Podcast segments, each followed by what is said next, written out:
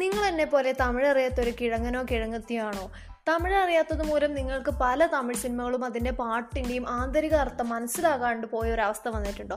നിങ്ങളുടെ ഈ പ്രശ്നം വർഷങ്ങളായി ഒബ്സർവ് ചെയ്തുകൊണ്ടിരിക്കുന്ന കൈരളി ടി വി ഒരു വലിയൊരു സാമൂഹിക പ്രവർത്തനമാണ് ചെയ്തുകൊണ്ടിരിക്കുന്നത്. അതായത് തമിഴ് സിനിമ ഡബ്ബ് ചെയ്യുകയും അതും കറക്റ്റ് മലയാളം ട്രാൻസ്ലേഷൻ തമിഴ് പാട്ടും അതേ ഇന്റൻസിറ്റിയിലൂടെ മലയാളത്തിലേക്ക് ട്രാൻസ്ലേറ്റ് ചെയ്തുകൊണ്ട് വലിയൊരു സാമൂഹിക മുന്നേറ്റത്തിന് തുടക്കമിടുകയാണ് നമ്മുടെ കൈരളി ടി വി. അപ്പോൾ ആദ്യം തന്നെ എനിക്ക് പറയുന്നത് ഞാൻ വാരണായിരം കണ്ടൊരു ദിവസത്തെ ഞാൻ ഓർക്കുന്നു. അതായത് ഞാൻ എല്ലാവരും പറഞ്ഞിട്ടുണ്ട് വളരെ ഇമോഷണൽ ഇന്റൻസ് ആയിട്ടൊരു സിനിമയാണ് ഈ വാരണായാലും അതുകൊണ്ട് തന്നെ ഞാൻ വാരണായാലും കൈരളി ടി വി തന്നെ കണ്ടു കളയുമെന്ന് വിചാരിച്ചു. കാരണം എനിക്ക് തമിഴ് അറിയില്ല.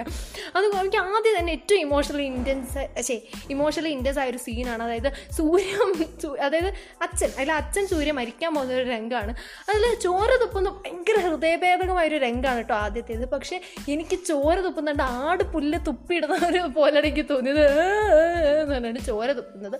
ഞാൻ അത്രയും ഒരു ഇമോഷണൽ സീനിൽ അത്ര ചിരിച്ചൊരു അനുഭവം വേറെ ഉണ്ടായിച്ചത്. അതേപോലെ തന്നെ സൂര്യ അച്ഛൻ മരിച്ച സമയത്ത് പറയുന്ന ഡയലോഗ് ഇതാണ്. ഓ മൈ ഗോഡ് അച്ഛ ഓ മൈ ഗോഡ് അച്ഛ എന്നാണ് പറയുന്നത്. അപ്പോൾ പിന്നീട് എനിക്ക് വരണായാലും എനിക്ക് കാണാൻ തോന്നിയില്ല. എനിക്ക് ആ എനിക്ക് അറിയില്ല. ഒരു ഇമോഷണൽ ഇന്റൻസിറ്റി നഷ്ടപ്പെട്ടാണോ എന്നറിയില്ല. എനിക്കിത് കാണാൻ തോന്നിയില്ല. സോ ഒരുപാട് നന്ദിയുണ്ട് കൈരളി ടി വി.